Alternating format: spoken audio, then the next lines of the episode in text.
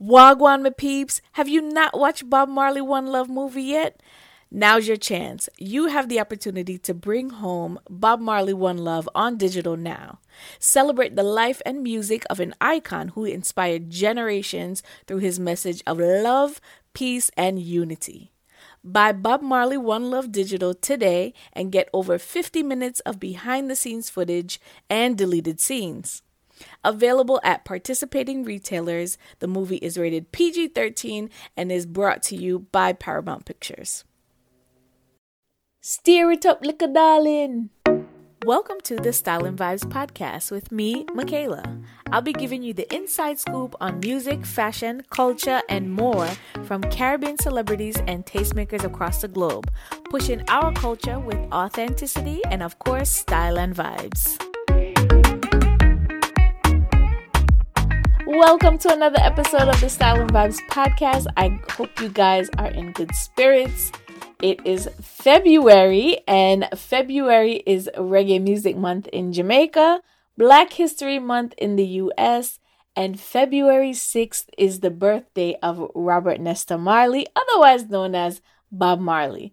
His contribution to reggae music is unmatched, and his name rings legendary in any music conversation. Today, we are celebrating his life and legacy on the podcast, but with a little style and vibes twist. So I remember sitting in the boardroom one day. We were having um, a inspirational brainstorming meeting, and we were talking about our favorite brands and why. So everyone in the room had to share what their favorite brand was and why. So I was, you know, smack dab in the middle um, when it came to me, but I immediately knew who I was going to say. So by the time it got to me, I said Bob Marley. Of course, you guys can imagine the chuckle that I heard in the room because most people associate Bob Marley with Jamaica. They think about reggae music and smoking weed and all of that stuff. So this is in the boardroom, of course. But I didn't back down from my decision. And here's why. Although he probably wouldn't consider himself a brand, his name is very symbolic. You can find inspiration in his musical catalog. You can literally go anywhere in the world and say you're of Jamaican heritage or from Jamaica, and people automatically smile. They start talking about how they love Jamaica and they love Bob Marley and they love reggae music. It's quite the privilege to even talk about being from Jamaica, the little but Talawa Island.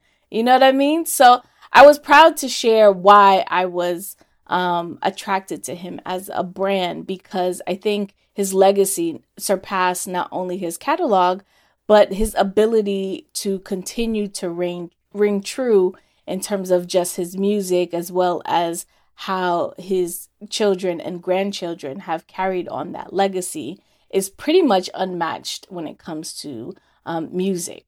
So Bob Marley died in 1981. I was born after. My my mom moved here to the states in the 80s. So most of my experiences with Bob Marley came through, you know, the music that my mom would play and the culture that she exposed me to, as well as just understanding the music and hearing music through his his kids and you know my generation of, you know, Damian Marley and Stephen Marley and and the grandkids as well. So um, we've always understood Bob Marley's musical legacy and his catalog and his importance.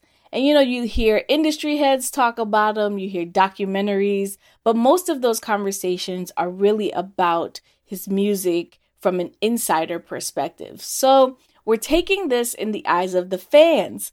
So I invited my mom on the podcast to have a really candid conversation about the impact of Bob Marley as she kind of grew up with him musically. I thought it would be a significant conversation because we traditionally don't hear it from the perspective of someone that grew up with him as a role model, as an artist that they looked up to. And, you know, I'm sure he was inspiration for many that we don't always get to hear.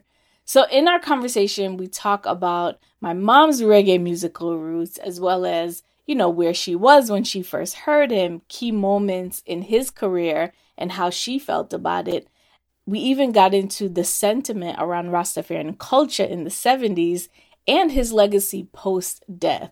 So it's a great conversation. It's not too long, um, but I think you guys are going to enjoy it. Um, so without further ado, please check out my conversation with my mom, Miss Ilian Rose, on Bob Marley and his legacy. All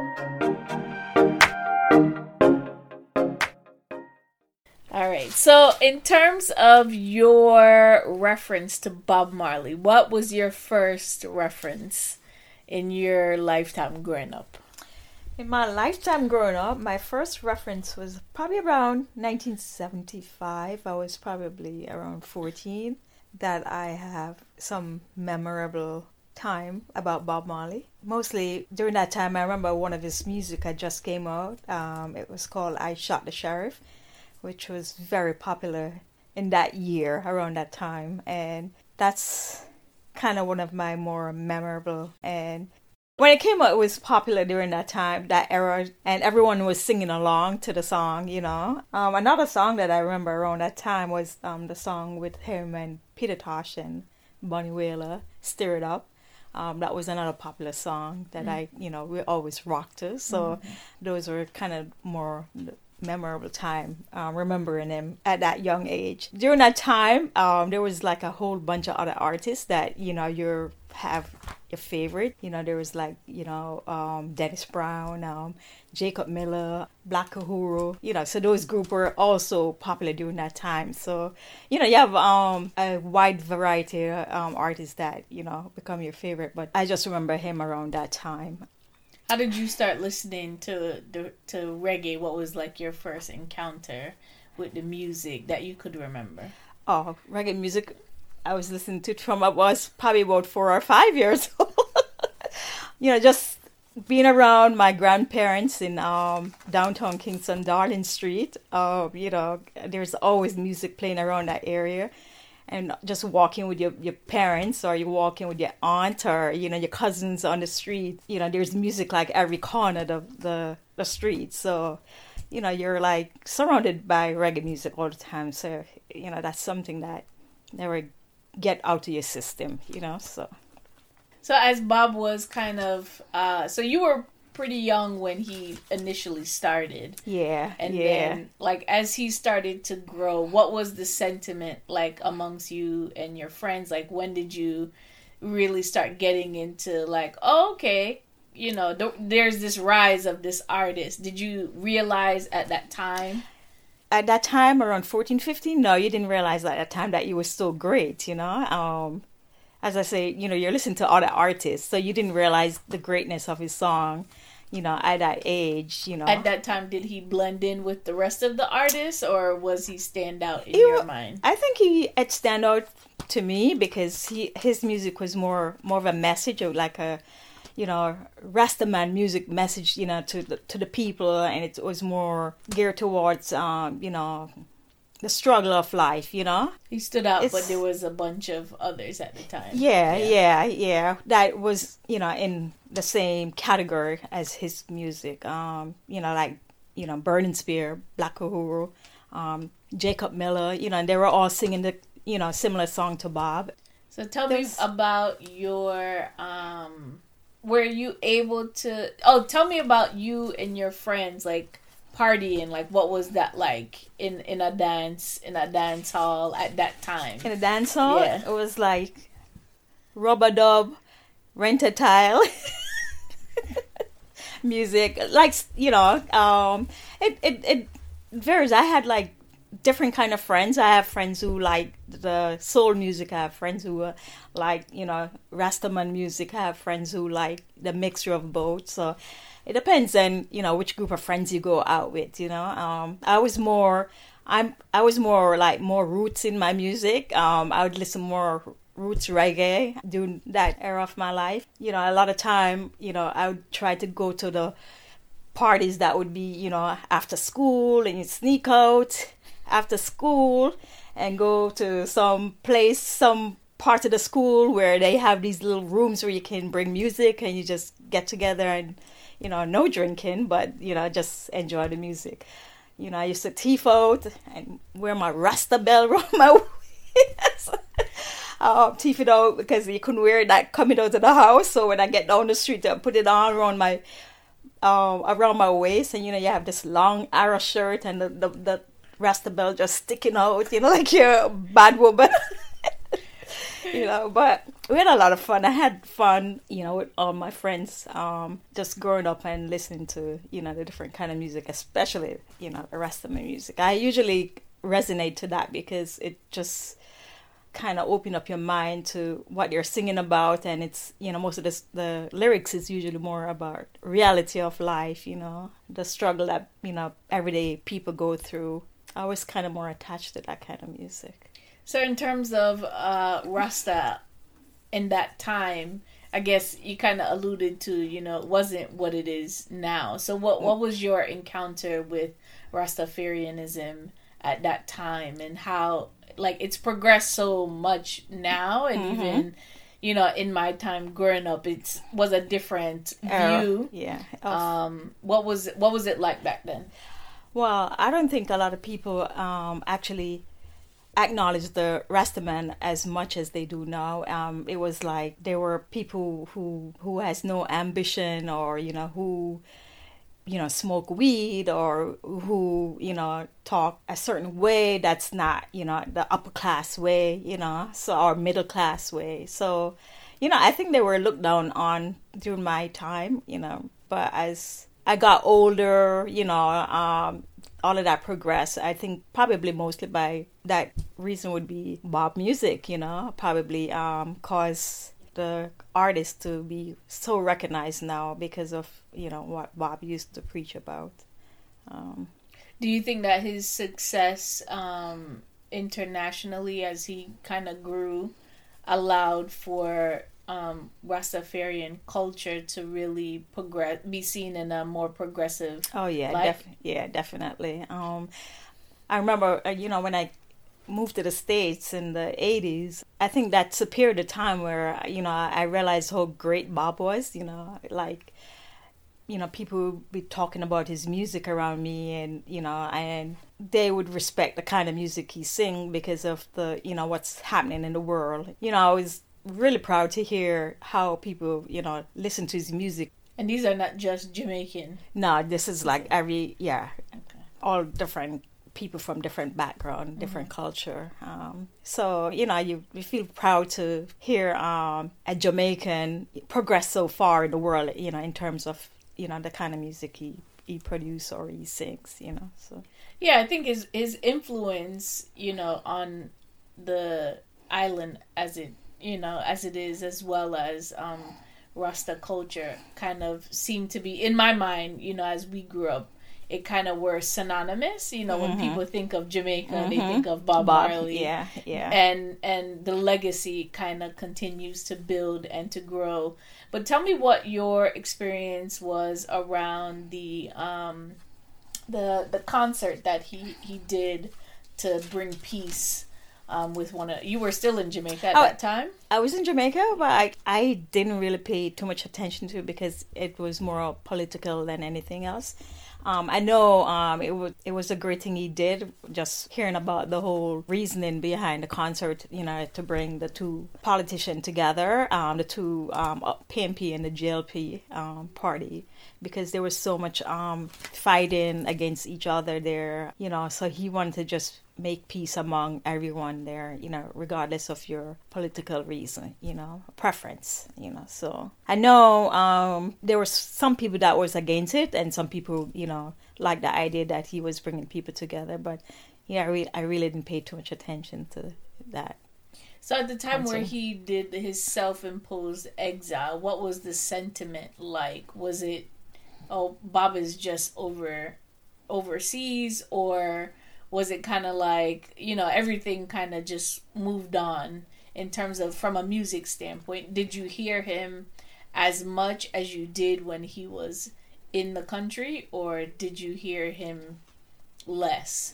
No i think we heard him just the same. Yeah yeah his music would play just the same no matter where he was you know um, whether he was abroad or you know, it was local. It was the same sentiment. Were you able to ever take him in live? I took him in live once. He was at Jamaica House outside performing, and we went up there to see him. A bunch of us, so, you know, my friends and I went to see him there, and it was a great feeling, you know, just to be there, you know, among the greatest.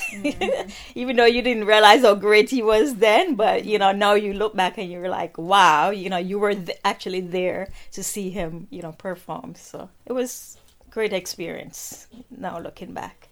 What about his death? How did you hear, and what was your feeling at that time? Oh, it was. I was very devastated. Um, to know such a great legend as you know, gone from the world. Um, Did, did you perceive him as a legend at that time? Yeah, yeah, yeah, yeah. Oh my, yes. When he when he died, everyone on the street was like, just talking about the whole, you know, the whole situation around his death. Like, it was, he was like a um a great celebrity there, like someone you look upon at that time when you know he passed. Like people just suddenly realized how great he was then, you know. So yeah, it was sad, very sad. in terms of post death, I think, you know, his catalog only grew in terms of I'm sure there's unreleased music as well as, you know, his children kind of taking up the the the reins to continue on with with his legacy. Um what was your experience like um taking in like maybe a Ziggy or at that time they were the melody makers. The Melody Maker, Yeah, yeah, yeah. Um, I've actually gone to see Ziggy and the Melody Maker. Um, I think it was in the late '80s. Concert was great, but you know, it's not the same feeling as Bob. But um, I love the fact that you know Ziggy was carrying on his legacy. Now they're even much greater than that you know they were when I saw them. So I'm very happy that the family you know still carry on that legacy and hopefully it goes on for a longer time than now. So Yeah, I think for me, I didn't. I, I think I was a little young at that time to um, take in the melody makers, but you know, for me, Damian, was you more know, your Stephen kind of your era. was in my era. So Yeah. I I kind of got to see and experience, and even when I saw Stephen, for me, I only have references of videos and documentaries, you know, um, that you see about Bob right. and you know even his kids to a certain extent and his his grandkids there's something there like Yeah, in the yeah, thread. Yeah, you know what i mean? Like each